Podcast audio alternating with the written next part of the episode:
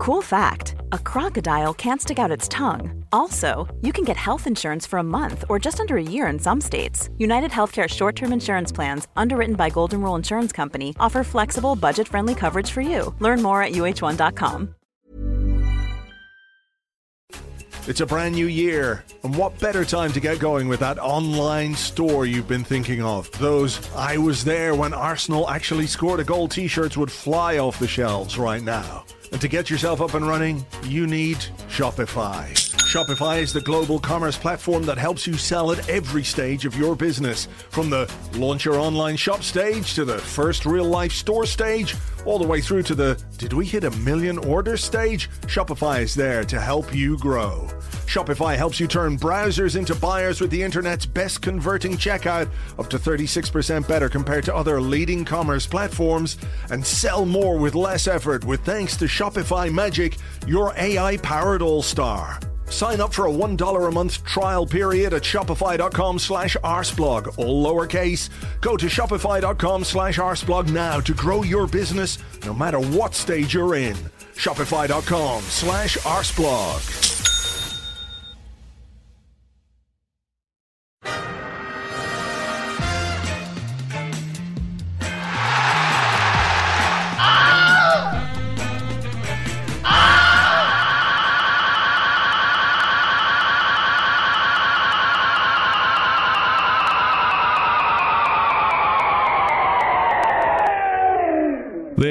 Is Arsecast Extra. Hello and welcome to another Arsecast Extra, as always, with James from Gunnerblog. James, good morning to you. Good morning to you too, Andrew. How you doing? I'm all right. I'm a bit out of breath. People will be disappointed to hear that just as, uh, as we were about to start recording this, my doorbell went. it was a delivery. So I had to Yeah. run down, open the door. But because it happened before we started recording, there's no scope for doorbell music. So It was I don't know. just timed incorrectly. If that doesn't sum up the last 12 hours or, you know, 24 Yeah. hours or so, then what does? We didn't even get the doorbell music, Andrew. God damn it. I'll tell I you have what- this funny feeling that we might be doing this podcast just to ourselves. Like, I've never known uh, Arsenal fans to kind of move on from a game so quickly. Um, obviously, there's a bit of kind of recriminations today, but Hmm. looking at my social media, it's like everyone's got new hobbies this morning. People are into, you know, rugby and golf and gardening and things. Competitive Um, frisbee. yeah, yeah. It's the the. I, I guess it's partly an act of necessity. Everyone recognizes we have to compartmentalize this game and and focus on the next two. Yeah. but it's also an act of will. I imagine. Yeah, I do wonder how much people will be uh, willing or wanting or desiring to relive much of last night because, you know, I have to be perfectly honest, there isn't a great big part of me that wants to talk about this in any great detail, but you know, it's the job and I'm happy to do it. And I feel lucky to do it, but I can completely understand if there might be people out there going, well, that was shit. We've got another game on Monday. Until then, mm. I'm watching Eurosport 3, the World Lacrosse Frisbee Championships, whatever. It's it. Eurovision this weekend, Andrew. A lot of people will Is it? suddenly be very invested in Eurovision. Royaume-Uni, nul I've got bad news actually. Ireland haven't made the final. Oh no! They went out last night in the oh, semi-finals. No! I know it's your your greatest participatory event, really, Ireland, in terms of your record. Yeah, we're very good at it, but you know, on my give a shitometer, that's pretty fucking far down the list. I have to tell you. I tell I you. just what- saying, it's been a bad again. It's been a bad twenty four hours. What can I tell you? Oh, listen, I tell you what. Um, seven forty last night, I turned on my TV, right? Because I'm not watching any of the fucking build up or anything like that. Hmm. Uh, turned on my TV. Skybox would not turn on. There was an omen as well. Yeah. Had to come How did you watch? Got a good stream. Had to come upstairs to my office and, and sort of work on the computer upstairs and, and do it that way. Um, That was an omen. Yeah, it was a bit, wasn't it? How was it? Uh, how was it for you to to go to that terrible, Oh. dark, horrible place?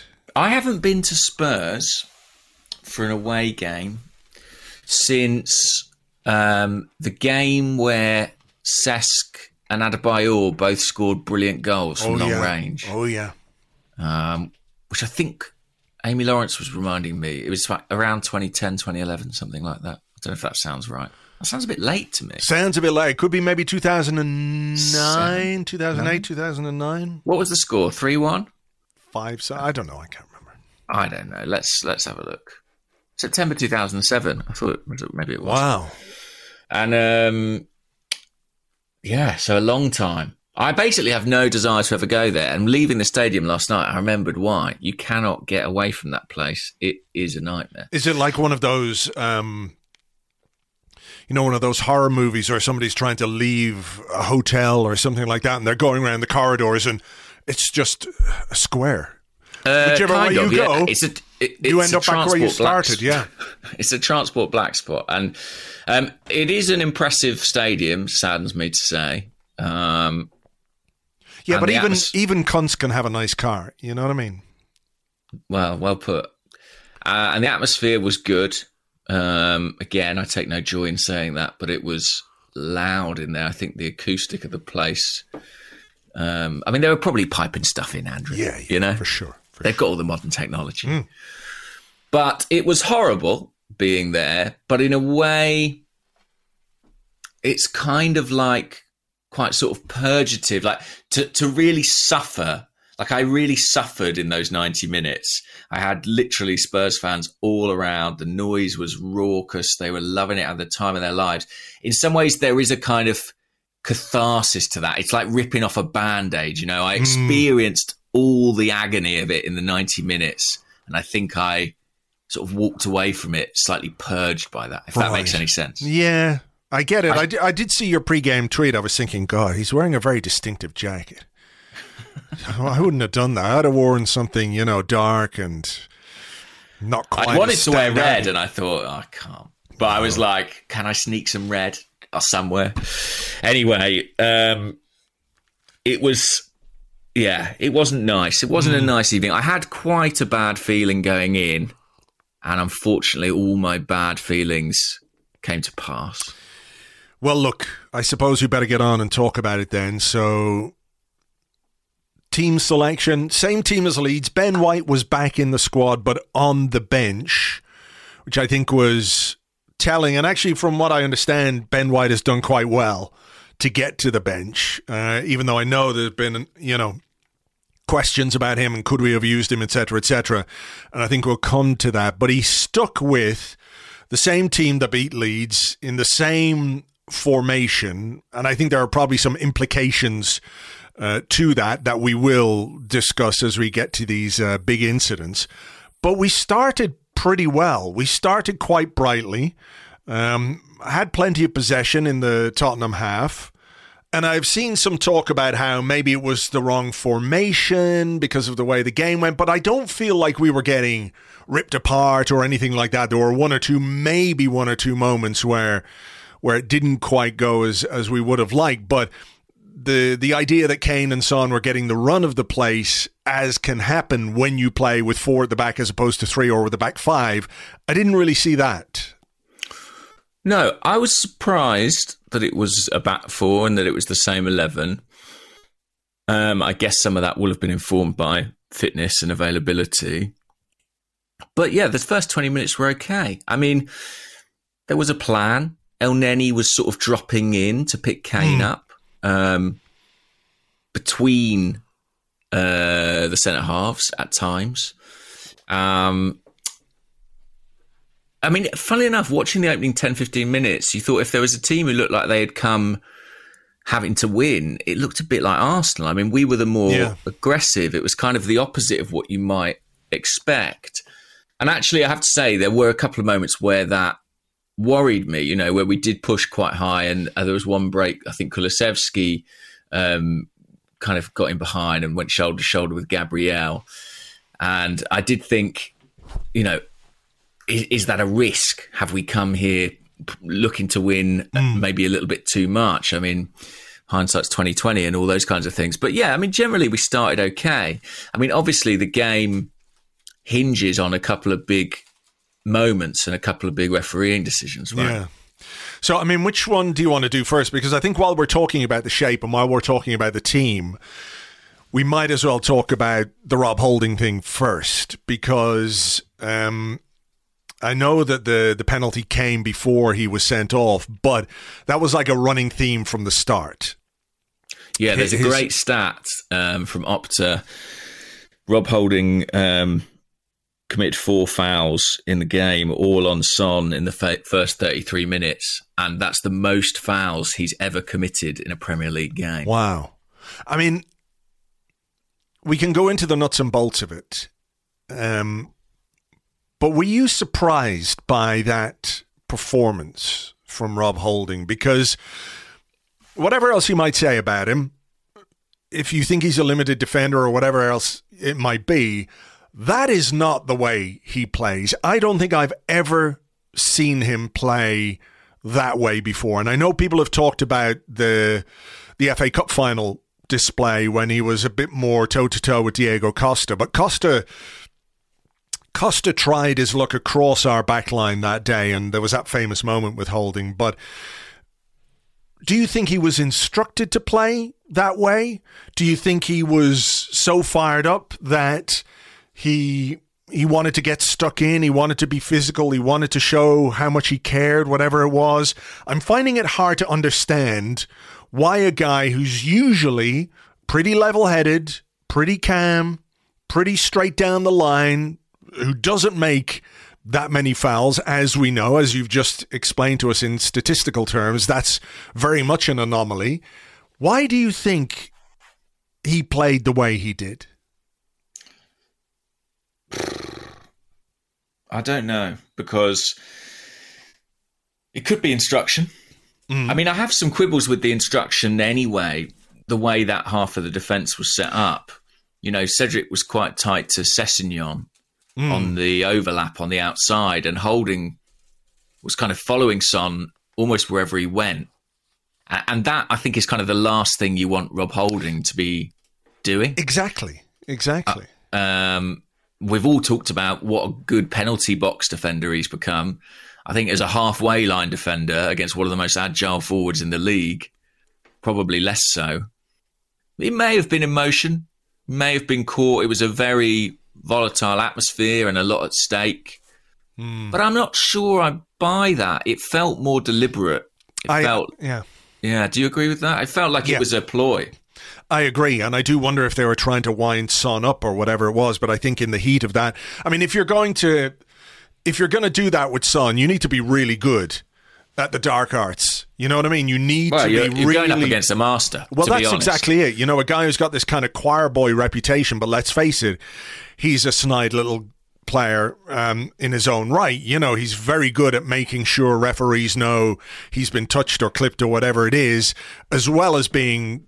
You know, physically, he can put it about himself and he gets away with it. He's like Sadio Mane at Liverpool for me. He's a guy who really crosses the line at times, but because of whatever it is, he just doesn't seem to get pulled up on it. Nobody really talks about it beyond opposition fans who are on the other end of it. You know, this idea that you know, there are certain players get a reputation for being dirty based on I don't know, maybe one or two incidents and because of their size or their brawn or something that carries around with them for the rest of their career. Well, we've got one in central midfield. Well, yeah. And then there are others who do stuff week in, week out and, and get away with it. And I think Son is one of those players. And I, I don't think it was smart um, to instruct Holding to play that way because he can't play A, that high up the pitch and get back if he gets turned. And Son is well capable of turning you. And also, he's not capable of, like, he's a nice guy, Rob Holding. Like, I'm not suggesting he's a, um, some kind of wallflower, but at the same time, he's not that kind of character. You could go to that little incident that everyone's talking about where Son throws an elbow because, you know, he's been um, wrestled basically by holding. Like if that was the other way round, Son is holding his face and going down, and there's a VAR check for the ages, whereas holding is too honest to play that way. So he's too honest to do the other side of it, if you know what I mean. Uh, yeah, I think that's true. I think that's true. And to be honest, I think maybe, you know, there have been uh, occasions where Holding's been a bit more physical, and I think that Diego Costa Cup final is one. But it's a very different thing winding up Diego Costa to winding up Son. Yeah. I mean, Diego Costa was a brute and liable to blow up, whereas Son is cute. You know, he is clever and conniving in the way he plays the game. And we walked into it. We absolutely we fell into the the Son trap 100%. Sure. And this is where I think when we're talking about the team selection, and again, people might say it's hindsight, but I don't necessarily think it is a hindsight thing. But Tomiyasu at right back was probably the better choice if you were going with a back four. And I know, Well, yeah, although uh, the right back wasn't actually asked to to stay with Son. It seemed to me. I mean, uh, maybe it's difficult to know. You know, Hmm. maybe Son was pulling on to Holding. I, I didn't didn't look like that to me. I thought it was set up deliberately for Holding to take Son. So maybe it wouldn't have mattered who was right back. but- yeah, maybe. I just think he, he gives you a bit more protection on your right hand side. yeah, I, And- I, I think Yeah. certainly with hindsight that that would have been better. Um, Yeah, because the, Uh, the left back the le- the left back options are imperfect, but Cedric is average at right back and he's average at left back, and Nuno. Look, maybe he'd have got roasted. Maybe he would have, but I think we saw when he came on, he can also give you something going the other way if you've got eleven men on the field. But of course, Yeah, was- I mean, why have two point. sort of compromised fullbacks? Exactly. you could just have one. Exactly. Um, I think on reflection that that would have been the right call. But yeah, as for the Son um, holding thing, I mean, it was building all the way through. You mentioned that sort of tussle with the elbow and holding, you know, turning Son over. What was his first booking actually for? It was, it just that? for, no, it was for a, a tackle where he actually won the ball, stood on the ball, but Son got his body in the way, got goal side of him, and Holding was basically just Holding was holding him, holding him by the shoulders, and it was a cumulative. Um, Right, it was a cumulative yellow card, and actually, to be fair. I'm not trying to be um, in any way on on Son's side, but I think Holding very early on made a foul on Son, which could easily have been a booking. I think it was one of those where because it was so early in the game, the ref sort of let it go. But I think if that happens 20 minutes into a game, it's a yellow card on its own. So there was that one, there was the wrestling one, and then there was that one which made it a yellow card. And I was sitting there thinking as the game was going on, I was going, hmm, halftime tweet is going to have to mention Rob Holding that maybe we need to look after him here and look after the team and take him off. But of course, we never got that far. Um, what's your view of the second yellow? Well, I was very well placed um, to see that incident. It was directly in front of my line and sight, and I was sort of just above pitch level. And from the angle I saw it, it looked worse. When I first saw it, I thought, "Oh shit, he could go straight away," um, because it, I couldn't quite see what part of his arm made contact. I think as a second booking, personally, I don't think he can have any complaints really. Um, In real time, Unfortunately. in real time, um, I thought it was harsh because I thought it was one of those where maybe Son was making the most of it, where Holding had just kind of stepped across him, which he did. But replays, uh, he can't have any complaints. You know, when you're on a yellow card, if you do that and you raise your elbow, you raise your arm as you're making contact with the guy. I think if it's just shoulder to shoulder and he keeps his shoulders, keeps his arms by his side, he probably gets away with it. But because there's that raising of the arm, that movement, like We didn't we have a big debate on here earlier in the season about a guy's shoulder going into a head. I Yeah. forget if it was for or against us, and you know whether that should be a straight red in itself because it's dangerous. yeah, Um, it, it, it- you know, and the thing is, I don't preclude the idea that Son isn't uh, sort of crazy enough and cynical enough to think to sort of lean into it. Oh yeah, yeah. No, no. I think there's, uh, you know, it's definitely not hundred percent holding. There's a little from column A, but a lot from column B. Column B being holding, but but certainly Son is wise enough to know that if he makes that move, he could Yeah. tempt holding into the foul. something. And he, which he plays like he makes a run, which is like, I know this player's on a booking, and I'm going to make a problem Yeah. for him. And yeah, uh, I, I you know, I, I don't think there's. We'll get to the penalty, which I think's a lot more questionable, but I think Yeah. he probably had to go there. He did, yeah. Yeah, I mean, he and and the thing about it was it was needless. You know, the ball was going over his head. It was going straight through to Ramsdale. There was no need to to make that challenge other than he was wound up after the yellow cards, after the previous tussles, Yeah. and he just wanted to put himself about a bit, and he he lost control. He just could not keep his head, which is again really really unusual for Rob Holding because he's a fairly calm guy, pretty calm character. He doesn't seem to get too um, fussed about anything. I think he's one of those guys that if you in normal circumstances saw him pick up a yellow card, you wouldn't be too worried about him getting a second one. Whereas last night, after that first yellow card, I was like, look, just get to half time and get this guy off. Um, yeah. I think he'll be really disappointed today. Yeah. Um, I think he really will, and, and I don't think tactics helped. I think you know he was in a, a vulnerable position that doesn't suit his strengths against a very tricky player. But I do think the emotion of the occasion was also a factor, mm. and it's so challenging. A North London derby, I would say, is about as emotional a fixture as exists in the Premier League, and with these stakes, even more so. Yeah. But I do think Arsenal's job was to kind of somehow try to set that aside and focus on the kind of practicalities of the task.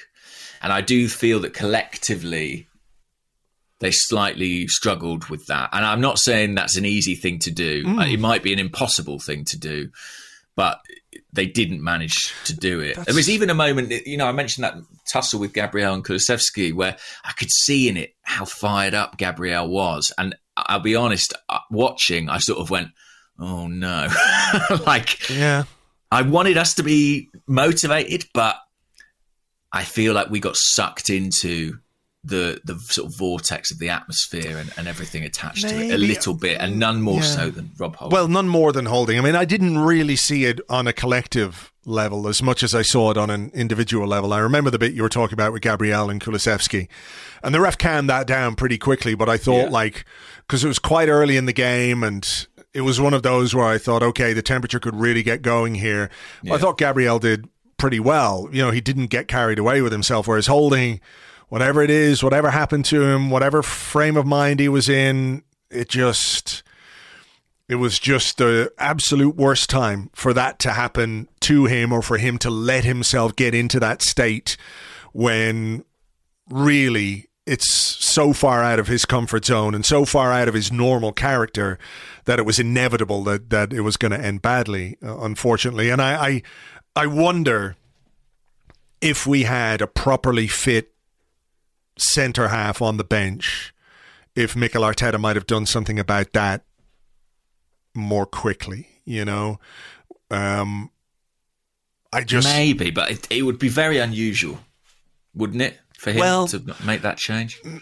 look. He took Nuno Tavares off against Nottingham Forest after half an hour, and was making that change after 25 minutes. And I would say that Nuno's performance that day was nowhere near as the potential damage from his lack of performance that day is far less than Holdings last night. If that makes Yeah, well, sense. going to ten men is just so costly, isn't it? You know, it, Hmm. it and it's happened obviously too many times this season. But yeah, that uh, Yeah. I mean, the game was effectively up at that point. Well, let's. I mean, I don't really agree that it was up at that point because I think with 10 men, you're still in the game, but what you can't do is let in a second goal. Sorry, yeah, I actually Yeah. got the order of those incidents Yeah. muddled in So my let- mind. They were so close together. Yeah. Let's come to Um, the we have, penalty. actually go back to the first goal there. I mean, I think that's a bullshit decision. I think it's absolutely the most generous penalty decision I've seen all season. You know my rule on this is like what happens if if it happens up the other end. Um and as I said in the blog today, if, if we got that penalty up the other end, I'd have sent Paul Tierney a gift basket to say thank you for his generosity because, look, no way, absolutely no way. And uh, what's infuriating and maddening about this is that I think the referee is fooled by Son's acrobatics because if you watch when the little bit of contact uh, is made by Cedric, he like kicks his legs up in the air and he's you know falling over. The crowd is right there and they're all pointing and they're all immediately looking for a penalty. But this is the same referee that not a few weeks ago in the Liverpool Spurs game. There's a great clip on on Twitter by um, I think Kickars HD at Kickars HD has this, and it's basically a Spurs player going through the back. of could be Diogo Jota or um, Luis Diaz or somebody like that, basically barging him to the ground. Like deliberately from behind, barging him to the ground, he waves play on. But for this, he gives a penalty in a game of this magnitude like it's a it's a really really really generous decision to the home team and I I I I think it's never a penalty. Never a penalty in my view. What I would say is if it hadn't been given there's no way that VAR would have flagged it. Correct. Um, if it is given, I don't think it's getting overturned, unfortunately, just because there is some sort of contact they can justify it with. But yeah, yeah I think it was incredibly soft and a real home decision. Um, I think Son, you know, as usual, knows exactly what he's doing. And my only sort of caveat, my only sort of point on it is I feel like Cedric sort of gives himself a problem by not really competing for the ball. Like if he jumps and competes for the ball, this probably isn't a foul. Yeah. The fact that he chooses not to is what means he bumps the player. And it does slightly smack to me of a player going into a challenge they know they can't win. Uh, and so, mm. yeah, I do think we have to look at ourselves a bit, but I think it was yeah, very, very soft. It's a little bit clumsy from Cedric. And, you know, I guess that's what you expect from him. He is, generally speaking, a bit of a, a clumsy player, capable I mean, again, of those kind of moments. If Tomiyasu's on that back post, yeah it might be a different outcome. Oh, absolutely, absolutely. Um, look, there, there, was no doubt in my mind that Kane was going to score the penalty because that's what he does. He scores mm. penalties. We then get the sending off, and then the the second goal. Um, I know we're going to discuss this in detail probably in, in a bit, but Mikel Arteta post game and his comments about uh, the referee, and if I say what I think, mm-hmm. I'll be suspended for six months. So clearly, um, he, he was quite upset by certain decisions. I think when he looks back at the holding thing, he'll accept that this was on his player. This mm. wasn't necessarily a refereeing faux pas or or whatever it might be. I think he's quite justified to be annoyed by the penalty, as most Arsenal fans are today, I think, annoyed by that decision. So, you know, the, the first goal, as we know in a game, is really important. And when it's a gift to the opposition, yeah. I fully understand why he's pissed off. But there was somebody a, told me that um, go on. Harry Kane had touched the ball once prior to the penalty. Yeah, maybe so.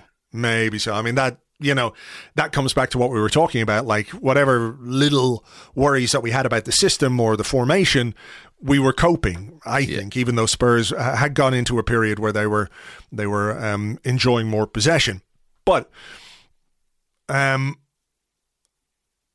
when you look back at the second goal, there's a free kick awarded to Spurs for a foul on Bukayo Saka. I don't know how noticeable this was from where you were sitting, or if you've seen replays of it.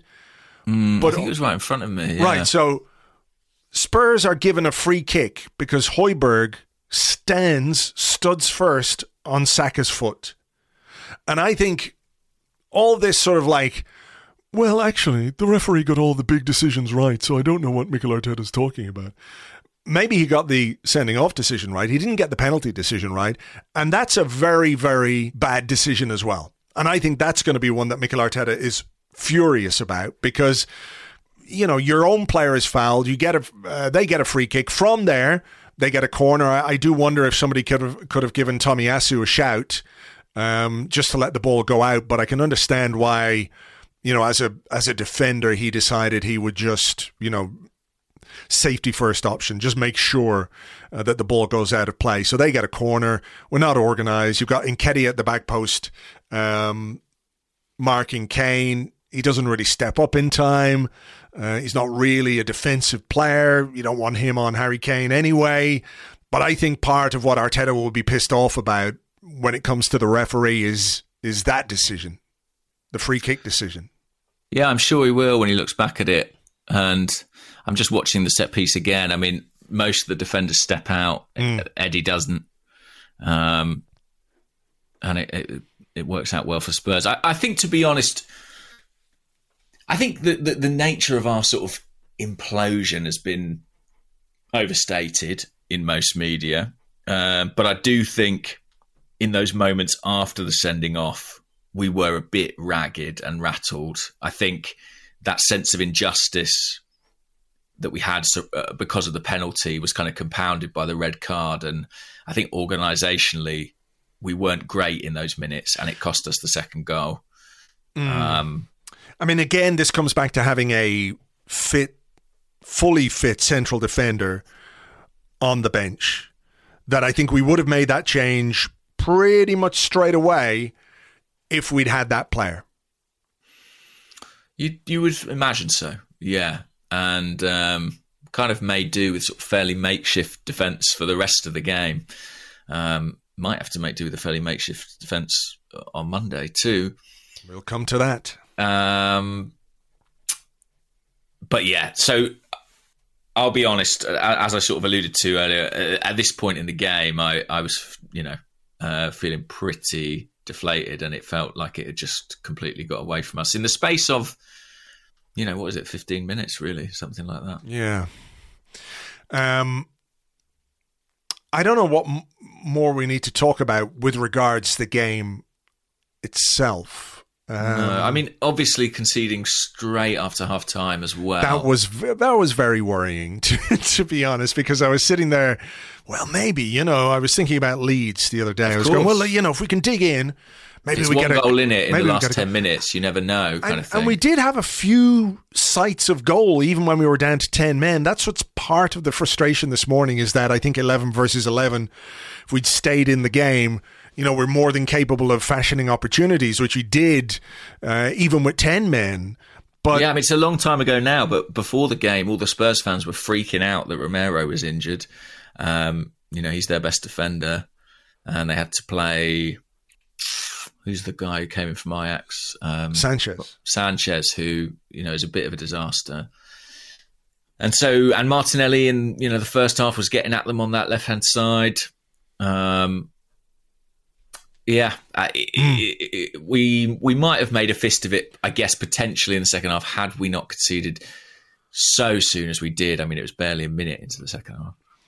Were you? How worried were you at that point? Because uh, pretty worried. When that goal went in, I was like, uh, I wouldn't mind just like switching this off and and not doing the rest of the live blog and just sort of I don't know, um, doing a jigsaw puzzle. Even though I hate jigsaw puzzles. Yeah, pretty worried. Mm. It's a sloppy goal as well, that third goal. Do you think there was a foul on Gabriel, or does Gabriel need to be a bit stronger? Mm, not seen enough replay. I, I, don't think that's a foul, to be honest. Do you? Mm, I think he. It's six of one, half a dozen of the of the other. But I, I think maybe he could be a bit stronger there, Gabriel. I think Elneny um, you know, could do better to cut out the pass into him. And I think maybe he could do more to get to the ball before Son. Mm. Um, I, I, think if he throws himself in there, he might get a block on it, but he sort of pulled out a little bit at the last minute. But yeah, it's really, really sloppy from an Arsenal perspective. Yeah. And then it's it's absolutely 100% game over at that point. And, um, you know, yeah. this is where when Arteta was talking about um, Ben White and his possible inclusion. Like, I'm sure he considered it at halftime, but he must have also thought, well, we're down to 10 men, we're 2 0 down.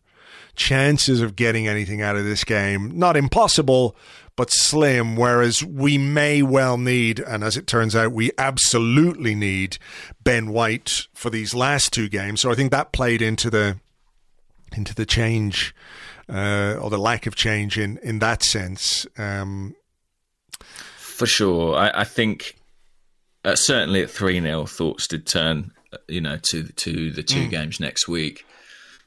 Um, I mean, I think probably the major talking point from an Arsenal perspective in the second half is the the Gabriel injury. Yeah, really. yeah. I mean, I've seen people say, "Well, hopefully it's not too serious, it's not too bad," but is that not just a classic of the player sits down, rubs the back of his leg, my hamstring is gone genre? I think it is straight down the tunnel. Yeah.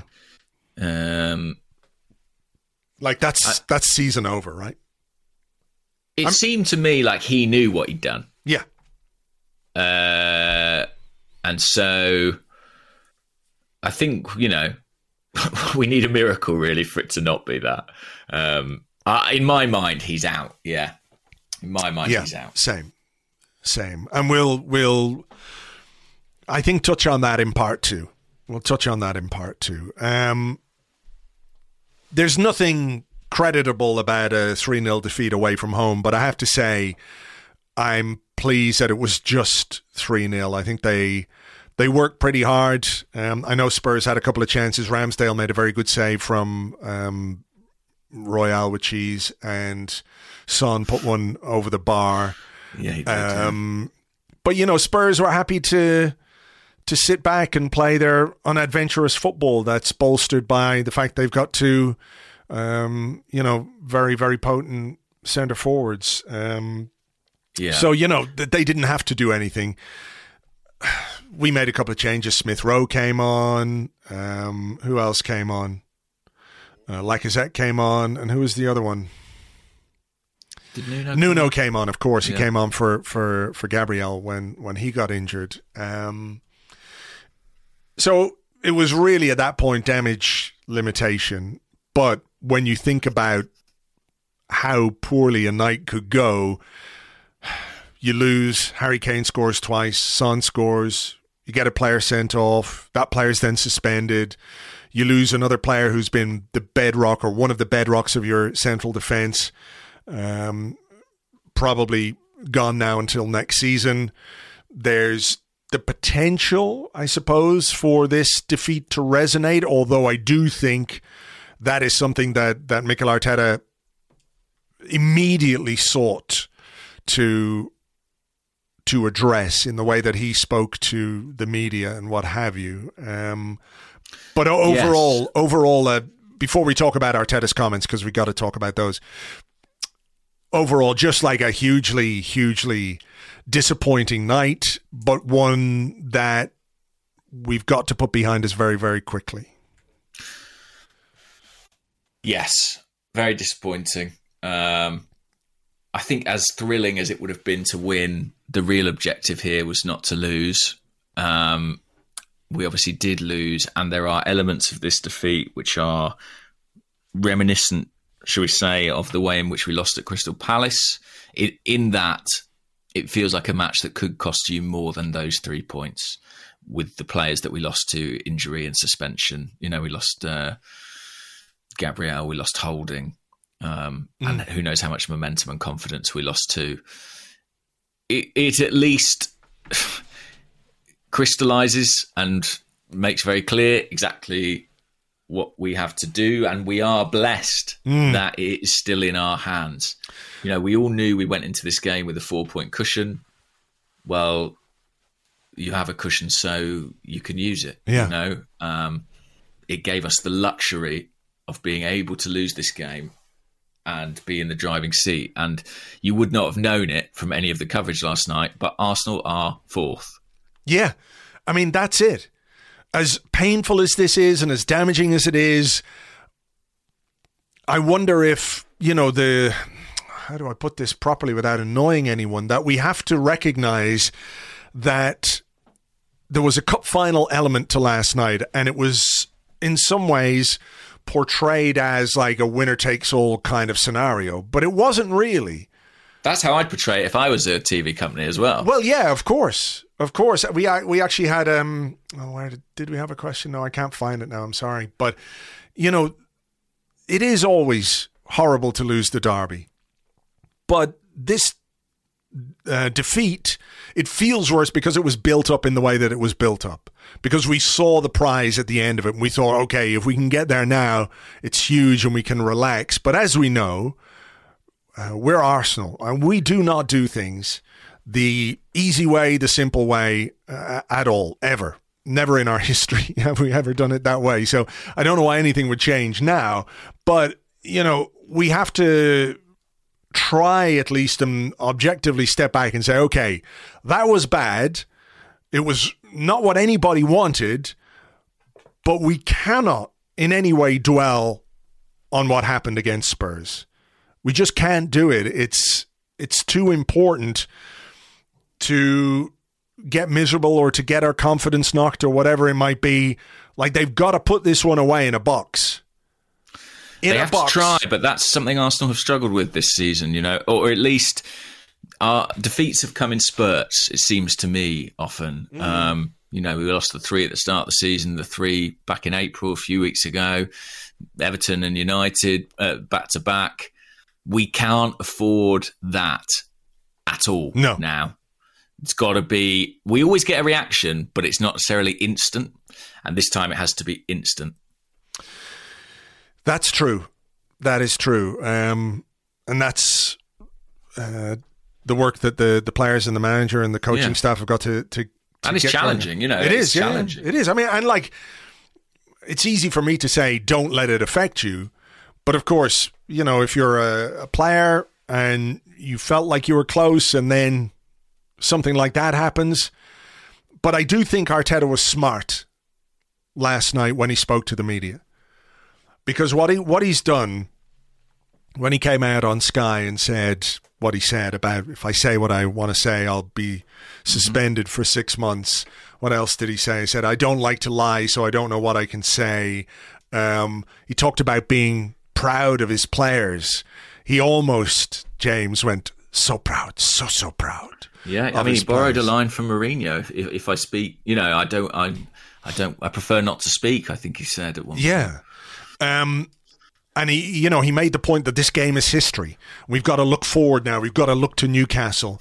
Um, and I've seen people say, well, this is just him being a sore loser or whatever it is. Mm. But I think it's smart because he is trying to foster a little bit of a siege mentality. He's trying to consolidate his players after a, a, a bad defeat, a defeat that is going to hurt them you know, particularly against that opposition, it is going to hurt.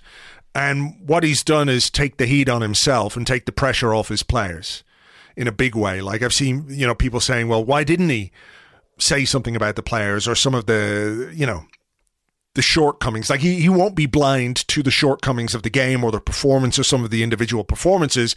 But when you've got two really important games still to play, you can't go and lambaste the players and then expect to get a response from them in the next game. You just can't do it. And I think he is trying to foster that siege mentality again. Um, privately, what he might think of the decisions in the cold light of day could be quite different from how he felt last night. But I think the way he responded on TV and in his press conference was the perfect way um, to just compartmentalize this game as much as we can possibly do it. I agree with that. We do this thing in England where like we sort of we take managers at face value and we really analyze when I say we, I mean sort of, you know, generally the media, we really analyze and sort of take a lot of stock from stuff they say immediately mm. after games. And that's mad to me because there are two massive factors that influence what they say immediately after a game. One is emotion. Mm. They're not thinking clearly at that point in time, and they have their biases and all of those, that stuff. The second is that they are managing a situation. It is public relations. They are using their platform yeah. to send a message that they wish to send, often to their own players or their own fans. Yeah. And I think it's so ridiculous that Arteta comes out and says this stuff, and everyone's like, "Well, he must be insane. He must be myopic. He must be blind." He's just using the situation to his own ends, and yeah, it's. I find it so weird the way that we don't factor that into our analysis of what managers say often enough. And yeah, clearly in this situation, what else can he do? He's going to say, I'm proud of my players. We're going to go to Newcastle and win. Um, the officials were against us. Events conspired. That's the way that he would play it. It's the way Guardiola would play it. It's the way Klopp would play it. It's the way any manager, mm. including Antonio Conte, by the way, yeah. play it. We had a couple of uh, questions um, on this, so I just might read a couple out while we're talking about this particular thing, so we don't have to go over it again in part two. Richard O'Grady, who's at Richard o- Richard O'Grady eighty five, said, "What do you make of Conte's post match comments on Arteta? While Conte himself is guilty of complaining, I do think he raises an interesting point." And uh, Alfie Cleghorn, who's at Clegs with a Z underscore on Twitter says, "Hi guys, I'm curious on your uh, on your part what you thought of the post match interviews from the managers. Personally, I loved Arteta's, and I think Conte may have made a big mistake in kicking us while we were down, handing us extra motivation. What are your thoughts?"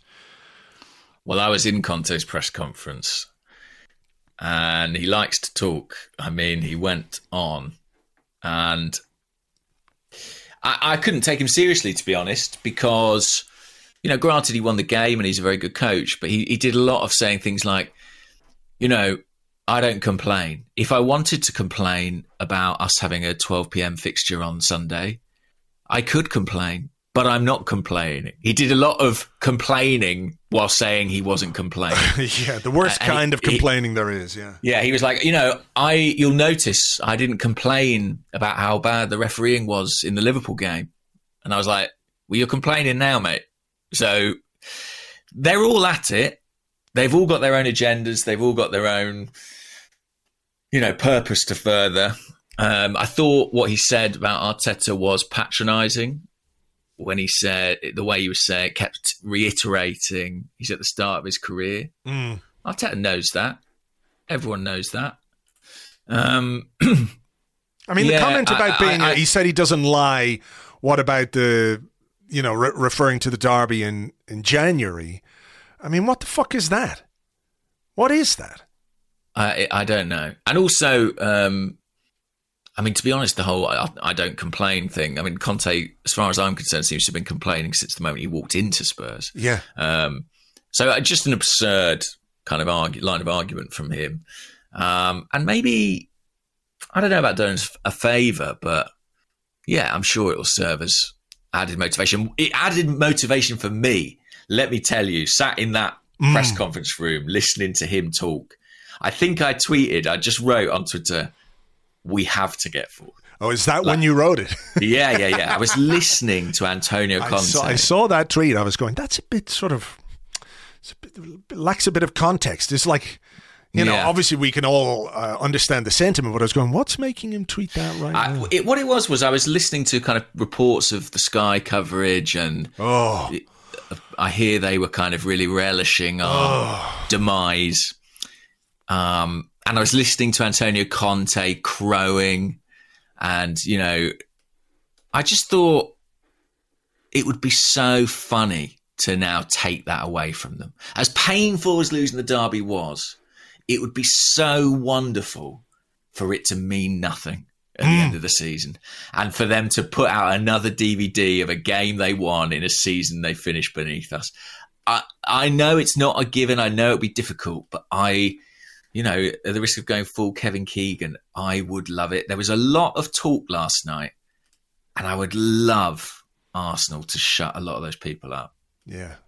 Likewise. Likewise. I mean, the, the Gary Neville Martin Tyler Spurs loving was just fucking.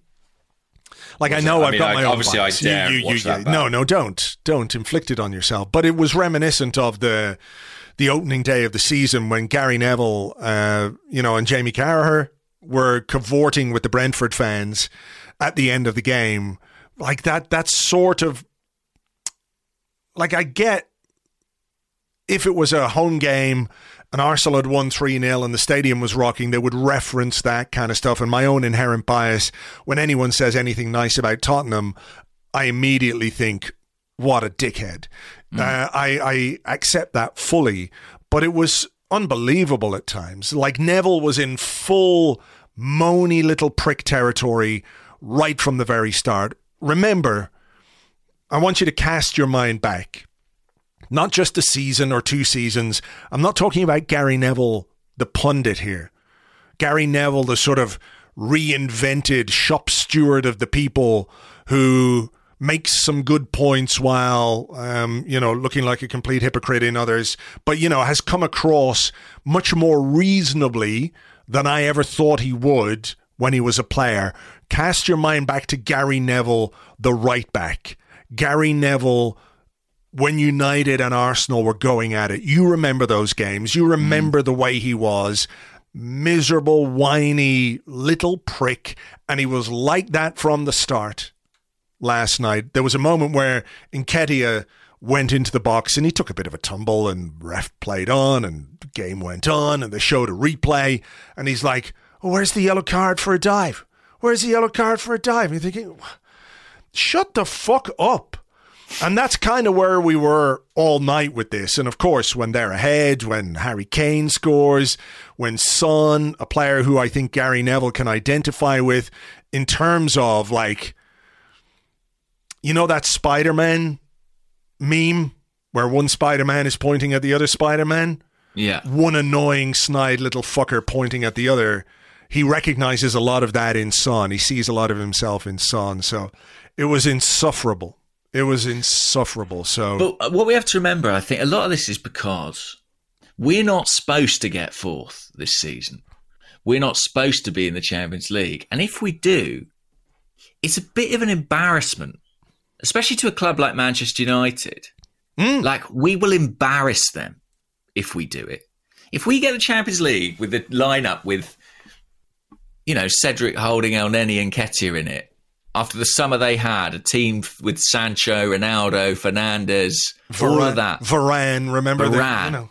If we beat, when we've already finished above them, yeah, which is a humiliation, really, for them. And so, if that's what affects the way Neville sees things, then I'm not unsurprised.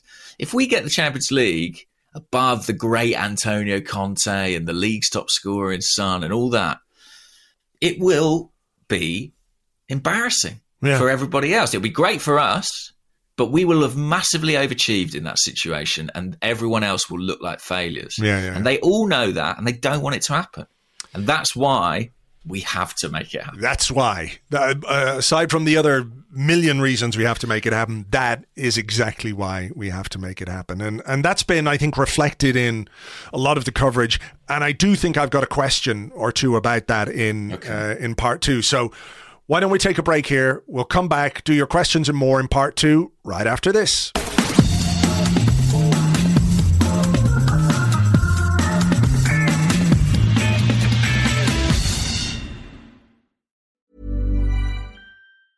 A lot can happen in three years, like a chatbot may be your new best friend. But what won't change? Needing health insurance. United Healthcare Tri Term Medical Plans, underwritten by Golden Rule Insurance Company, offer flexible, budget friendly coverage that lasts nearly three years in some states. Learn more at uhone.com. Quality sleep is essential. That's why the Sleep Number Smart Bed is designed for your ever evolving sleep needs. Need a bed that's firmer or softer on either side? Helps you sleep at a comfortable temperature? Sleep Number smart beds let you individualize your comfort so you sleep better together. JD Power ranks Sleep Number number 1 in customer satisfaction with mattresses purchased in-store. And now, save 50% on the Sleep Number limited edition smart bed for a limited time. For JD Power 2023 award information, visit jdpower.com/awards. Only at a Sleep Number store or sleepnumber.com.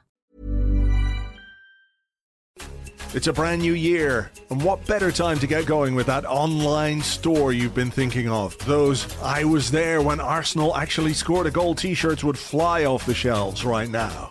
And to get yourself up and running, you need Shopify. Shopify is the global commerce platform that helps you sell at every stage of your business. From the launch your online shop stage to the first real life store stage, all the way through to the did we hit a million order stage? Shopify is there to help you grow. Shopify helps you turn browsers into buyers with the internet's best converting checkout, up to 36% better compared to other leading commerce platforms, and sell more with less effort with thanks to Shopify Magic, your AI powered all star. Sign up for a $1 a month trial period at shopify.com slash arseblog, all lowercase. Go to shopify.com slash arseblog now to grow your business no matter what stage you're in. Shopify.com slash arseblog. Welcome back to the Arsecast Extra. This is part two of the show where we answer questions that you sent to us on Twitter at Gunnerblog and at Arseblog, also on the Arseblog Discord chat server, which you get access to if you are an Arseblog member on Patreon. Before we go into the questions, um, I, we didn't actually talk about this, although I gave it a mention on the main pod last week. Your book, The Champ and the Chump, is nominated um, for the Sunday Times Sports Book Awards, James. So congratulations. Yes for that. Thanks, man. It's cool. I'm up against uh, such luminaries as Phil Tufnell and uh, Clive Tardsley uh, in my category. Right. So, I, I know who Phil Tufnell is. He's an English or ex English cricketer. I don't know who the other guy is. He's a commentator. Tyldesley? Oh, Clive Tyldesley. Oh, yeah, Tyldesley, yeah, yeah, yeah. Yeah, maybe. Ah, okay. Um, yeah, so yeah, yeah, that was really exciting. I I uh, was amazed to be shortlisted for that. So, and you can vote for me yeah. to win. This is what I'm doing. This is what I'm saying. It's like oh, the, I see, right, the last yeah. day, isn't it, for people to go and vote? So, last day. come on, um, online Arsenal, mobilize and get behind James. There's a link. Sportsbookawards.com yeah. slash vote, or it's my pinned tweet on Twitter. Um, okay. Find a link there. And you, you have to vote in four categories, but you can vote for Paul Merson in his category and you can vote for Olivier Giroud if you're not too heartbroken about him continuing to be handsome and quite good at football elsewhere. Um, mm. And vote for me in my category. That's the important That one. is it. That is it. Sportsbookawards.com forward slash vote. There's a link in the show notes as well if you just want to click through from your podcasting app. So, uh, congratulations again and good luck. Thank Fingers you. crossed. There's an awards due in a couple of weeks' time. Right. Uh, 26th where I will find out the results. But to be honest, it'll be a nice uh, evening regardless. All right. Um, let's crack on with the question, shall we? Uh, do you want to go first or will I go first? Uh, I'll go first, shall I? Okay. Um, we sort of touched on this in part one, but Atif Guna86 on Discord says if you look at Arsenal's pattern of losing this season, it's evident we tend to lose in clusters. Mm. Three in a row, two in a row. How anxious does this make you about the Newcastle game? Quite anxious. Mm. Quite anxious. I mean, I can't say, like, for all the, it's still in our hands, which it is, which is a good thing, very obviously.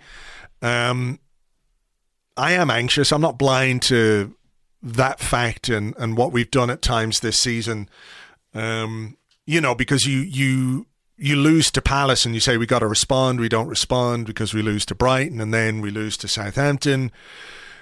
Um, so yeah, it's it's not possible not to be anxious, but I just hope that the manager and the players can regroup with whatever kind of in- injury ravaged squad we've got going into this game against Newcastle and just rise to the challenge because it is a big challenge. Um, but you know, like like everyone, it's impossible to to feel comfortable about where we are and what we're doing and everything else. I mean, I would feel much calmer, much happier if Spurs were to drop points to Burnley on Sunday, which could example. happen. They play before us Sunday, Yeah.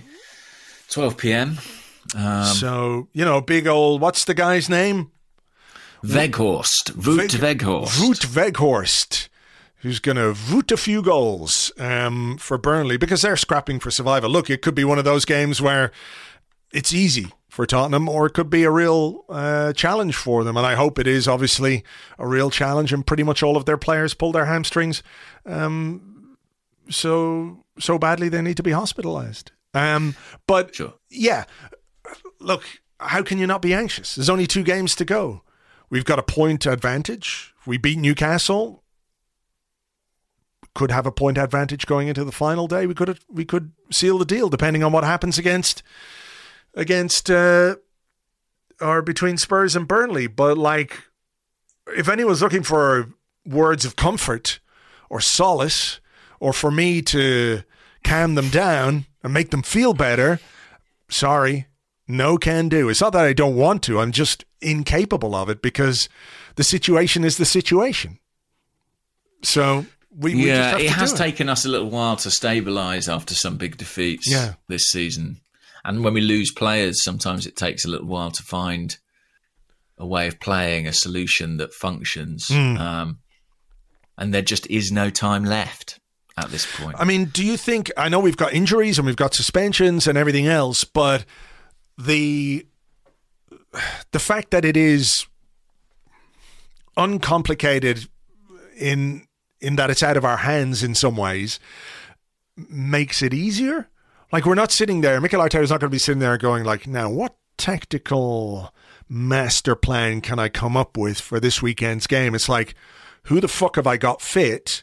And how many of them can I put on the pitch at the same time? Which isn't ideal, but it may prevent an element of overthinking or, or whatever it might well, be. Assuming Gabriel is out, I can only think of four defenders that we can pick. So yeah, we did have we did have questions about that on the Discord. Jamie said, if Gabriel is out, are there any creative solutions to the back line, or does it simply have to be Cedric, Tomiyasu, White, Tavares, and Prey? Prey is not the name of a defender that we could pl- uh, play in a back five. By the way, I think he means get on your knees kind of stuff. I mean, like I say, I I think it picks itself, doesn't it? I think Mm. Ben White's going to be patched up, whatever state he's in. Um, Tomiyasu does play left centre half for Japan, so this is not like playing a fullback at centre half. It's not like playing Monreal in a two. You know what I mean? So Tomiyasu has plenty of experience Yeah. playing at left centre back. So on that basis, while it's far from ideal, we're not putting somebody in there who's never played in that position before. no, and to be fair to Monreal, he was pretty good. Yeah, yeah, yeah, yeah.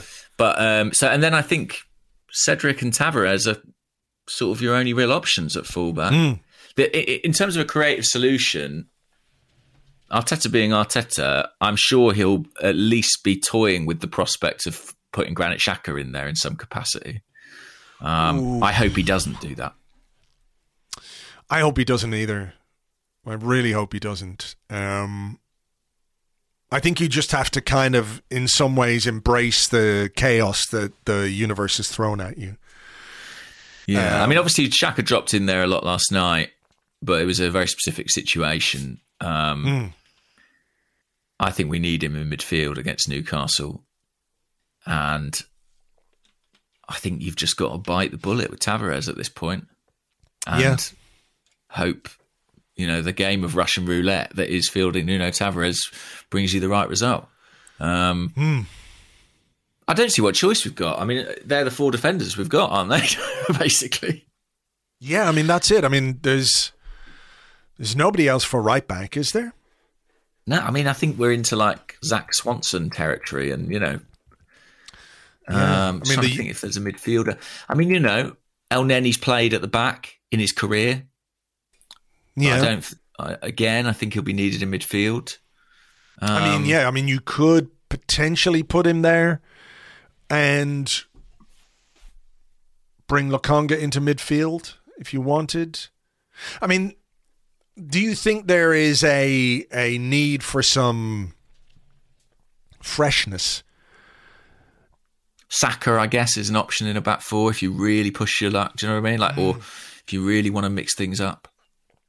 Yeah, I mean Saka at left back, and then you just say if you're going to go with the slightly more chaotic element, you could start Nicholas Pepe. Yeah, or, or Smith Rowe and Martinelli. Yeah, I mean, yeah, yeah, yeah. But I don't think he'll do that. I think it'll be Cedric at right back, Tavares at left back, Yeah. Tomiyasu and White. Yeah. Uh, I mean, which that's- is not our best back four, shall I say? I think that's fair. I think that's fair. I mean, you've got two of the best back four in there. You've got White, fingers Yeah. crossed, and Tomiyasu. Only one playing is, is well. I mean, some people think centre back is Tomiyasu's best position. I mean, if you ask any, you know, if you ask the Japan international coach, he'll say it is. Um, I don't have any worries about him there. Actually, I think he'll be fine. My only worry about Tomiyasu is, you know, can he can he last? If you know the the calf problems are lurking in the background somewhere, which I hope they're not. My I've no worry about him being able to play in that position at all because I think Yeah. he can play anywhere as a defender. He's just so good. But it's physically how well can he hold up? I mean, on the one hand, you can worry about his calf and maybe he'll have a recurrence. On the other, this is a guy who at this point of the season is relatively fresh. Um, you know, given the fact that he didn't play a lot from January onwards. So hopefully that will stand him in good stead for this one. Yeah, and I think the next defender in line after that is probably Xhaka, um, and I don't want to have to go to that. So yeah, hopefully that four can make it work. Um, I mean, Newcastle are an interesting one. Their home form has been very good. Their away form patchier, much patchier. They had some heavy defeats recently. To one to Spurs, one to Man City. Um, I don't think we should get caught up in the idea that they're in any way. On the beach. Well, I, I, I think they're improved, but they're still very much a mid-table team. And Arsenal are very capable of going there and getting a result. Our record at St James's Park is excellent. If you're looking for a sign of hope, uh, I uh, was surprised how good it is. Orbinho tweeted some stats about it last night. I think we've won seven of the last eight or something like that. Um, so there are portents there that make me think it's it's certainly you know Yeah. doable. It is. Um, and it's It just be. feels tough. We're we're we're you know we're down to the bare bones at this point, a little bit.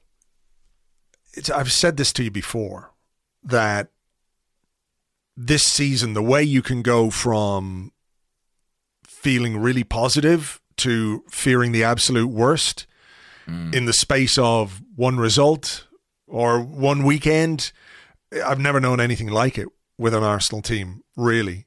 There's usually sort of, oh, well, we're just not very good, but sometimes they're very good, sometimes, you know.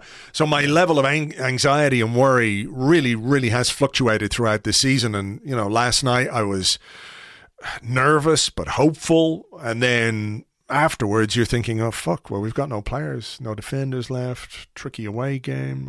Uh, I think we're fucked. You know, and, and that's sort of the way, I'm sure I'm not alone in that, in the way that my mind works, but it's up to them to respond. So, um, yes, exactly. We've had so many twists and turns, um, Hmm. and and we remain in the box seat. I know. It, I know it doesn't feel like it this morning. Yeah. I know it doesn't, and I think because Spurs' fixtures are more favourable. I mean, one thing that I always look at with some interest is what the bookies think, and all the bookies have Arsenal and Spurs odds on to finish in the top four, and in a lot of them, it's level pegging. So it is very tight. Yeah. Um, Eastupper on the Discord said, Do you agree there's a lot of outcome bias analysis around this game? What I mean is this pundits deciding Arsenal self destructed when realistically there are two very challenging decisions given against them, which would massively impact any team. 3 0 when you're down to 10 men for an hour away in a derby is basically an incredibly standard result. I think there's some merit to that. I mean, the, it's it's it's difficult. It's really difficult to kind of separate everything out and analyze football properly. It's such a mad sport, but I ultimately the game was decided by big moments in that first half, and those moments went in Spurs' favour, be that due to refereeing or our own mistakes. Um, I basically don't think. I think there's there is a there is a. I don't really know, Andrew. Sorry, I, I sort of um. I mean, what what I mean is that do you think, in some ways, it suits the drama of television because we know Sky had a very big impact on when this game was played and the drama of the postponement. And I don't want to relitigate all that because, you know, I do think it's uh, bullshit the absolute focus that was on that one postponement and none of the others that, that took place over the winter involving many other teams. But it it sort of suits the drama for them to push the idea that Spurs were brilliant and Arsenal were terrible. Arsenal cracked under the pressure.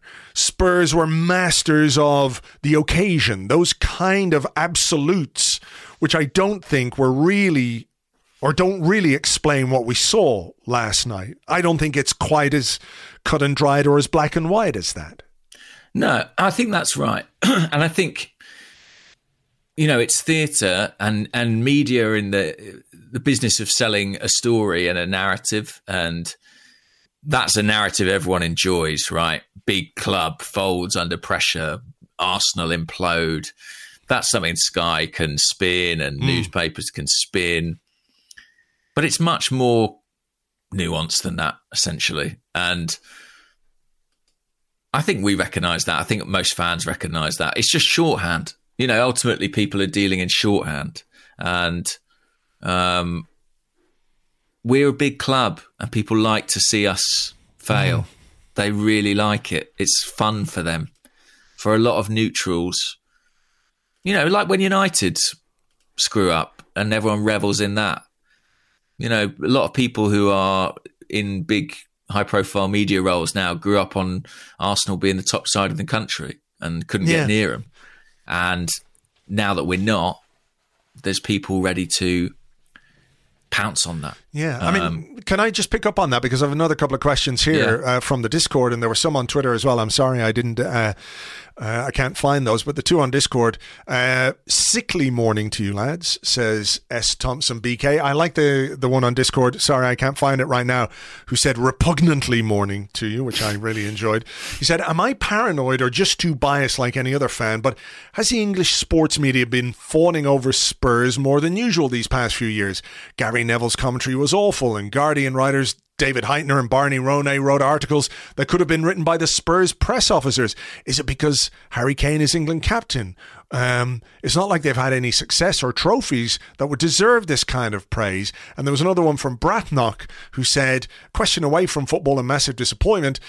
I know it's hard to judge when emotions are raw, but why do commentators and pundits seem to overly relish Arsenal losing? What is that about, do you think?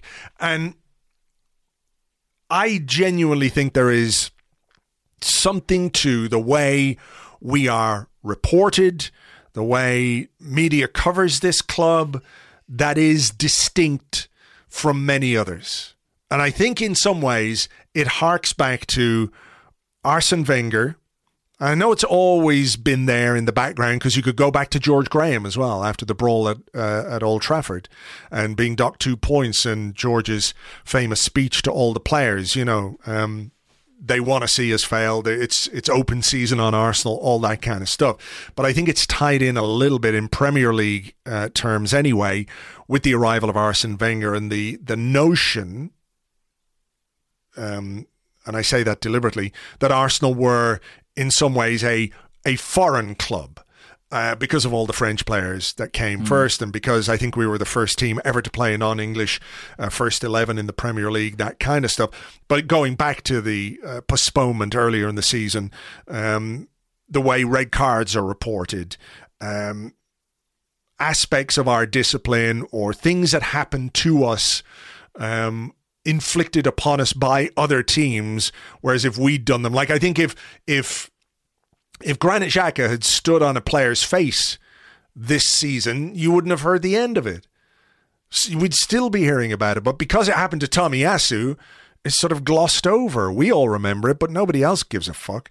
So, uh, do you feel that as well? In certain things that that it feels disproportionately weighted against us. I'm not saying the writers that I mentioned are are um, biased against us or anything like that, but it feels easy to stick the knife into Arsenal when it doesn't seem to happen to other teams or other clubs anywhere near as much?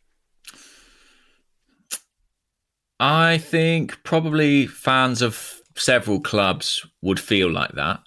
Um, but I, but I'm an Arsenal fan, and I, I do feel a bit like that. and I, it's no slight on these writers, but I definitely spoke to people in the press box after the game and thought,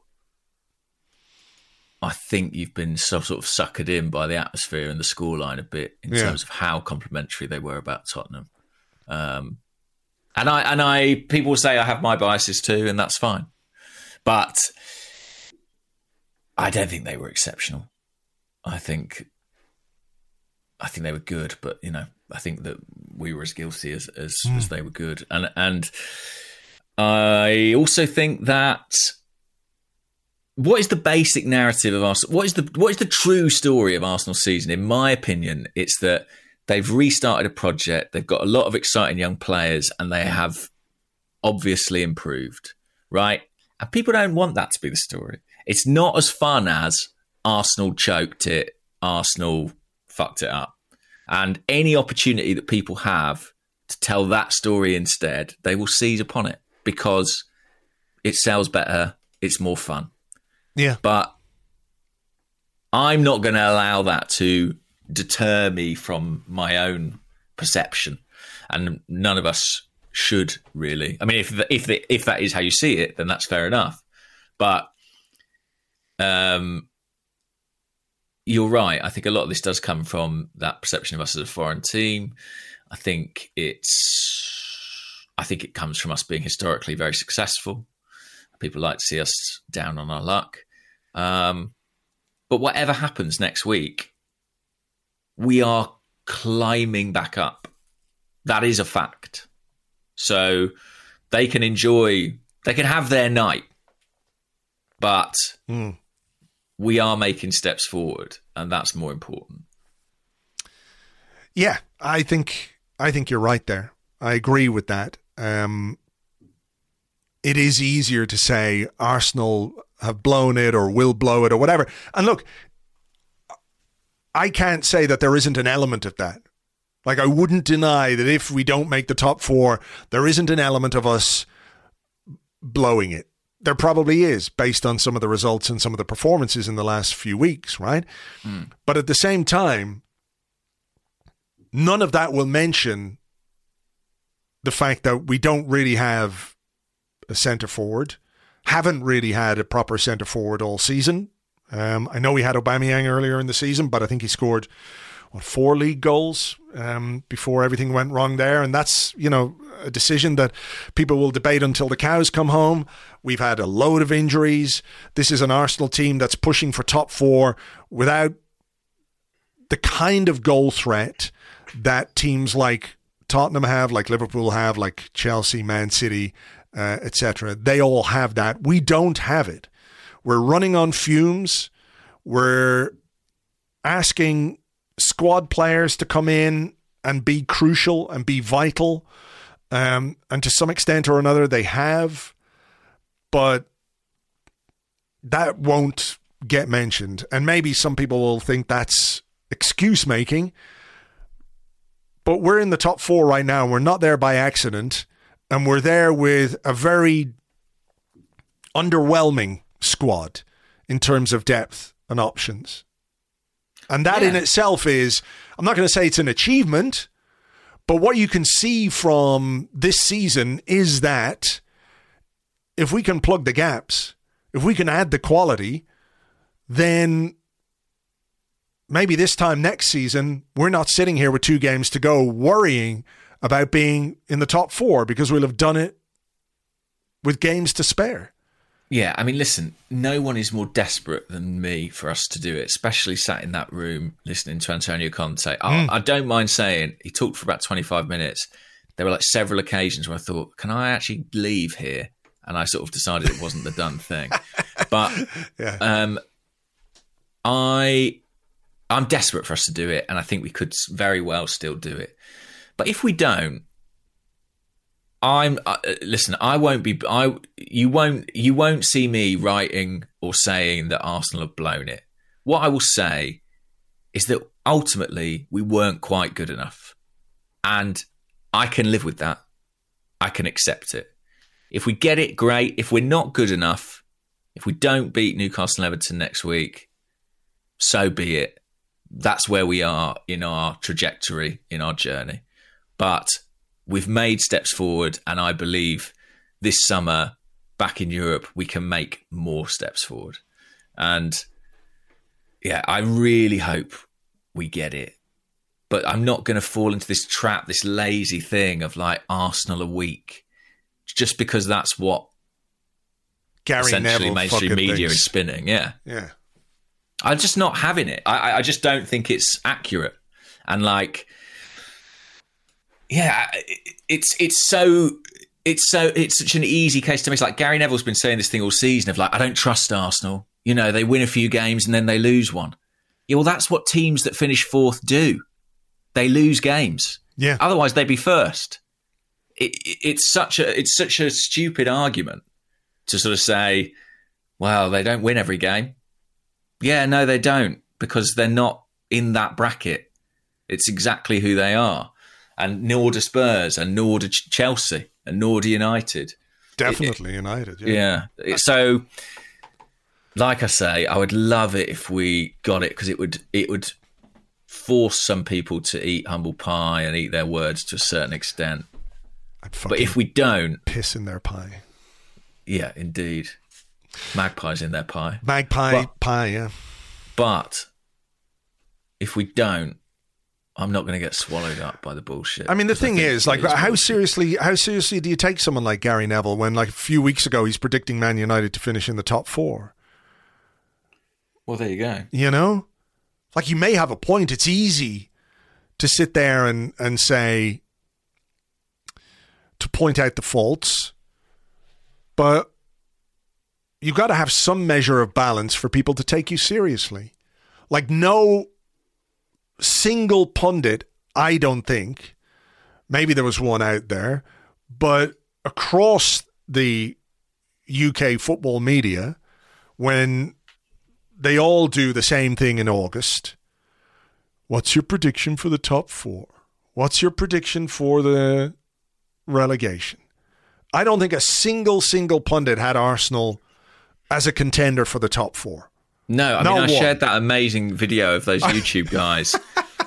It's I don't know who they are, but it's a bunch of YouTubers doing their top six. One of and them like, is they're pulling the- out names like Leeds and Aston Villa, and nobody mentions Arsenal for Yeah. the top six. One of them is the the Geordie guy, the big Geordie guy who I recognize, but the rest of them I, I don't know who they are. But it was It's, all like it's a masterpiece. It's what's your what's your top seven? Um, right, Man United, Leicester, Everton, Everton are in there. Yeah, yeah, yeah. um, Accrington Stanley, Chesterfield United, and then probably Chelsea. I don't, you know, and it's like But those where the predictions probably fuck- done after the first couple of games, or or maybe at the start of the season. I don't know. But at a point in time where, you know, people, it, it's quite, you know, George paraphrase George Graham, it's open season on Arsenal, and that's people love that. Today, people will be relishing that. It'd be great if by Tuesday morning we'd shut a few up. I would. I love it, and everyone's partisan in football. No one can convince me they're a true neutral. Um, you know, Gary Neville's there theoretically as a neutral reserve. Of course, he's got a United allegiance. How could he not? We have our Arsenal allegiance. We see it our way. That's fine. Yeah. That's part of the game. Let's not pretend it's otherwise. Everyone's got a stake. Everyone's got a bias. Um, and mine's for Arsenal. Sure. And I hope we shut the fucking wankers up next week. Uh, I'm with you. I, I really hope. I really hope we can do it as well. And you know, like we said, it's it's in our hands, which is a better place to be, even after last night, than Tottenham are. Like I'd hate to be sitting a point behind Spurs with two games to go. I'd rather be where we are. Yeah, that'd be miserable. You know, and in the cold light of day, the league table is what it is. They've got to go to Burnley and get something. No, you know, but I mean, they've got to play Burnley at home on Sunday. Uh, they're at home. Spurs, I mean, but um, Who knows? It would be very Spurs. It would be very Spurs. It's not like there is a hmm, a history Yeah. regarding the Tottenham that could manifest itself over these last two games. That is for sure. Well, absolutely. Yeah. Uh, Patrick the Pintman Losty said, Would there be anything more Spursy than beating us 3 0 than losing to Burnley? I'm praying that the history of the Tottenham will continue. we don't even need it to if we do our job. Yeah, that is true. They can do what they want as long as we do what we need to do, um, which would make it even funnier. But look, if they slipped up along the way, um, that would be lovely too. Um, let me have a look here at some questions. Can I can I do a quick one? Yeah, yeah, yeah, of course. This again, because we talked a lot about sort of narrative and stuff like that. Daniel Connolly on Twitter said, "How long does it take for our young players to learn to rise to the occasion? Time and time again, our young gifted players become overawed by the atmosphere of a fixture. Will they ever learn?" And I, I only raised this just to say, like, I think that is narrative. Like, I, I'm not sure the youth of our players was the issue yesterday, and actually the mistakes that I feel were made. I thought the young players coped better with the occasion than some of the more senior players. They have done all season. They have done all season for me. Like this is not a like I think w- one part of that is like young players are always going to uh, their form is is going to fluctuate a bit more, right? Because they're young. So they're going to have their ups and downs and, and everything else. And we've seen that this season with some of them. But I don't think it was a case that young players were overawed last night. I think you're talking about, and we already discussed Rob Holding, who is 26, 27 years of age, very experienced player who should know better. Um, Yeah. Someone like Cedric, who's a very, very, very experienced player. He's in his 30s now. Doesn't make him good enough. His Yeah. age doesn't make him the right guy or his experience, you know? So I even thought Granit Xhaka was off his game uh, in the first half last night. You know, and he's about as experienced as they come in this team. So yeah. I, I don't think that's what happened. Um, but it's sort of an easy line to draw. Do you know what I mean? Mm. Can, can I ask this one? Because I think it is an interesting one. We had a couple um, along these lines. Um, one from the Discord from NY underscore Gooner who says, Does the lack of emotional control in a big game force the club to move certain players on? He said those players on. If they cannot handle a game like this, then surely they won't be able to at the next level either. And uh, on Twitter, Ali Adier says, Do games like last night prove that players like Rob Holding are just not good enough to take us where we want to be, despite being players that are liked and respected at the club? Surely a part of the culture change needs to be getting rid of the comfortable players. And I don't necessarily think that Rob Holding is a is comfortable or going through the motions. In fact, if anything, I think last night you could say he cared too much. Um, but but that's an interesting idea. Is like finding that balance between squad players and players who, if we get top four, uh, can come in and contribute. Yeah, it's a really interesting question. I I didn't hear it, but I heard that Tim Stillman did a sort of audio bit on Arsenal Vision's Discord, uh, patron uh, podcast, rather, where, you know, he talked, I'm paraphrasing and I didn't even hear it, but it was sort of about the fact that, you know, you should be moving on from squad players. Um, you know, they might be all right to do a job, but churn is basically good. You bring in somebody better and the squad generally improves. Um, I find myself sort of not entirely agreeing with that.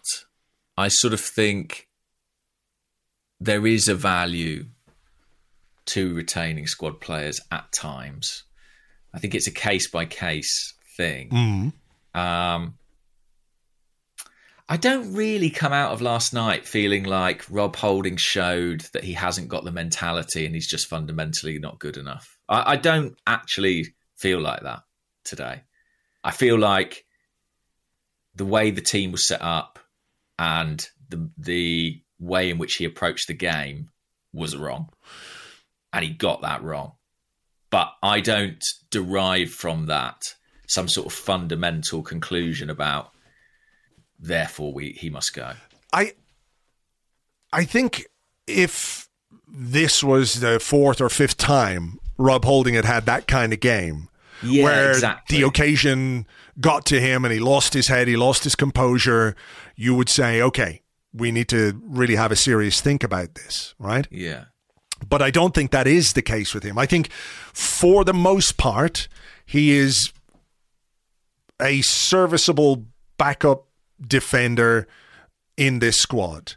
Do I think he's ever going to be more than that? No.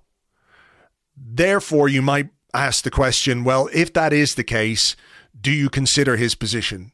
Do you think about, okay, let's bring in somebody who might be a bit younger, but who could potentially develop into a player that is a, a first team player? I do think there's Yeah. merit to that discussion, but Arsenal definitely need a fourth centre back in the squad. Yeah. Who if only we had one, you know.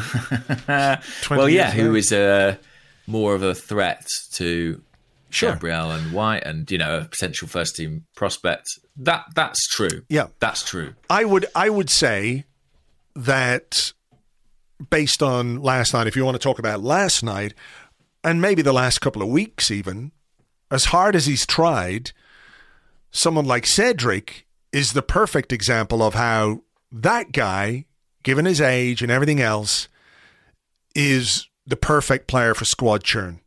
Yeah, He uh, is m- maybe a bit more than holding, but then holding, I think if you're looking at him and you're assessing him, you're going 26 years of age, got some years on his contract, English, could be the kind of player that gets you a few quid in the transfer market if you bring back William Saliba next season and can convince him that his future lies at Arsenal because there's the contract thing to sort out, then maybe you take the Rob Holding money and you invested in a younger central defender or you invested in a right back, which allows you maybe to play Tomiyasu at centre half if you want, then that's the kind of thing they should be considering.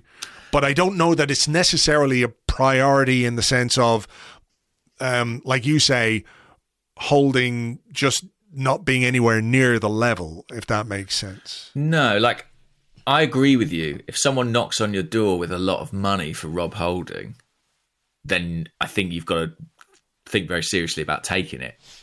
But assuming that's not happening, um, then I don't think anything we saw last night, especially against the weight of evidence that we've seen in the build up to last night, makes me think he needs to be called into Arteta's office this morning and told, I'm afraid you're leaving in the summer. I just am not in that place. I don't see it like that. Cedric, I think, is a really different case. And I actually think his age is a massive part of why. We think of Rob Holding as one of the more experienced players in the squad, but it, you know he's still only 26, and Cedric is 30 now. Mm-hmm. So I think it's fair to assume that he's he is past his is. peak. Yeah. So he's going to get worse on our time in the next couple of years, probably. Oof. And that's not something we want to be doing. So I, I would say before he gets any older and loses any kind of residual value, um, I think, yeah, he probably is someone who you'd be earmarking and saying it might be time for him to go. And yeah, there- I think it has to be case by case with these squad players. Like I've said, I would give Elneny a new deal on certain conditions, Mm-hmm. and I kind of see Rob Holding in a similar fashion, like a really reliable pro who, over the course of a season, in specific roles, will have a value. Mm-hmm. But I don't think either of them are sort of, you know, the future of the team or a serious threat for a first team place. But I think that's okay if you're trying to carry like a 25 man squad. Um, but there are people like Cedric, and I think even to an extent Nketiah, or and maybe even Tavares, I would count in this, although it's slightly different because I think we're still finding out about him. Where it's like I'm not convinced uh, keeping them around is a great idea. Yeah, yeah, I know exactly what you mean. I know what So you mean. yeah, it's it's it's It's it's the balance, isn't it? Because you want a competitive squad, you want a, a squad of players that um, has depth,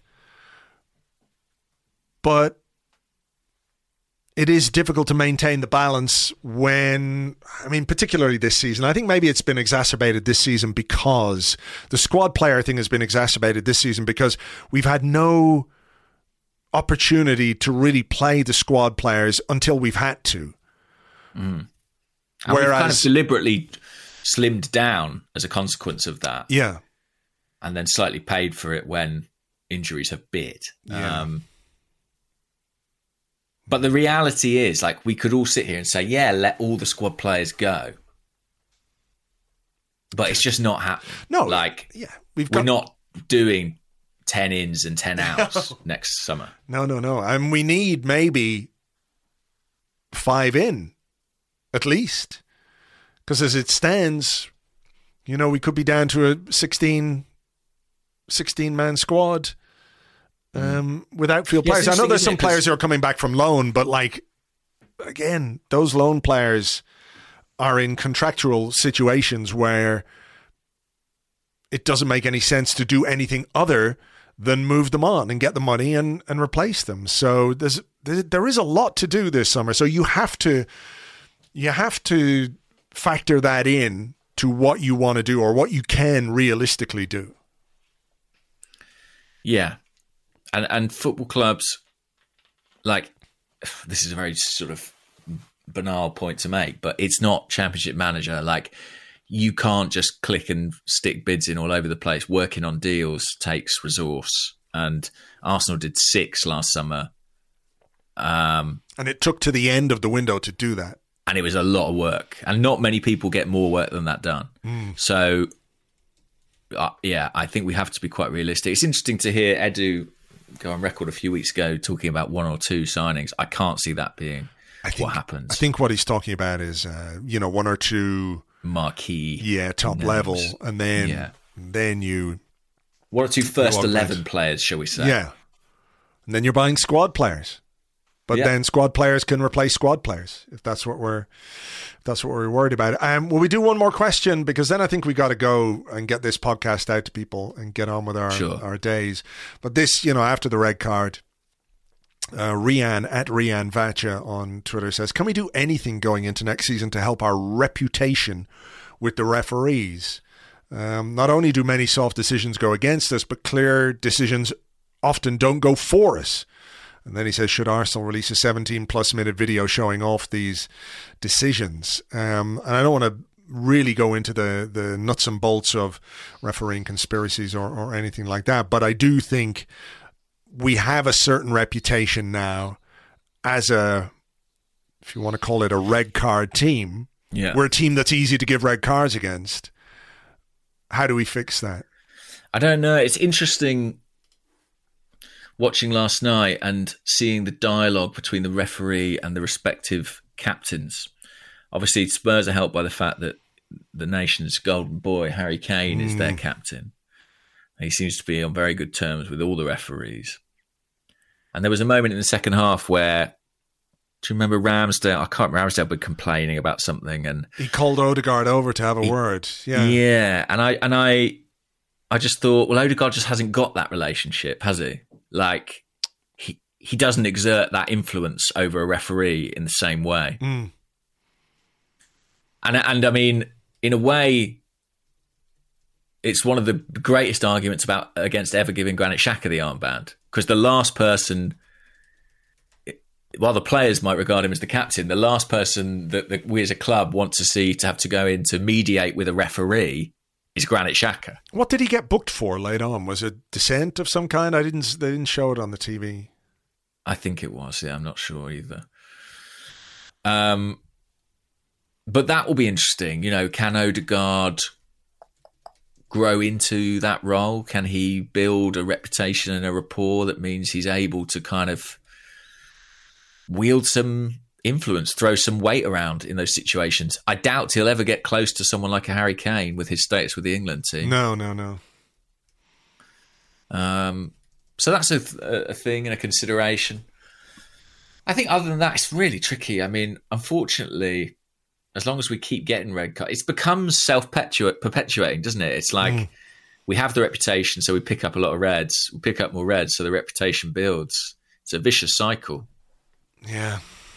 And I don't know how we stop it because I don't want us to sort of, I don't want to say, well, rein it back in. Don't be aggressive. But we're, we're not a dirty like team, though, either. I mean, that's the thing. We are not what you would consider a dirty team. I not Leeds. No, no, no. Exactly. I mean, you look at Jesus that tackle the other night, Dan James. Um, I All mean, tackles they've been putting in of late. I mean, yeah, they, they, there's a desperate quality to the way they're playing. Um, I mean, the only thing I would say is that uh, maybe a more a more rounded team, a team with a real striker or two that can exert better control over games in general may avoid some, not all, of the situations which have resulted in red cards for us. Or the red card may occur at a point where we can cope better, if that makes sense. You know, we're we're we're ahead in the game rather than behind, and you can do the ten men behind the ball thing. Um, maybe that's a way of, of dealing with it. But I do think it's an issue that that uh, come the end of the season, I'm sure Mikel Arteta will be will be thinking about and, and trying to get on top of because you know it is a it is a problem. It has been a problem this season, and I think the other point that that uh, the questioner uh, Rian Vacha makes, and it's a valid one, is that certain decisions if that was Granit Xhaka moments, mm. that other teams have got away with things against us that we would never get away with, and mm. that's not to be they're out to get us, etc., etc. But I, I, I said this to you before. I feel like this Arsenal team, as with some in the past, is officiated to different standards. So there you go. Right. Righto. Righto. Um, uh, onwards, James. Yes. Hopefully, I'm going upwards. to Newcastle in a couple of days. So. Oh my goodness. Actually in the away end for that one. Um, yeah, fingers crossed. Fingers crossed. Fingers crossed. Okay, well, we've got a weekend to prepare for that. Um, we will have a preview podcast for you on Patreon probably on Sunday. So join us uh, for that because the game, of course, is on Monday night. So we'll leave it till Sunday to do the preview podcast, see what emerges over the weekend in terms of stories and everything else. And we'll do an Arsecast Extra for you on Tuesday. So until then, take it easy, keep the chin up, and uh, let's see what this Arsenal team can do in the next two games. We'll uh, catch you on the next one. Bye bye.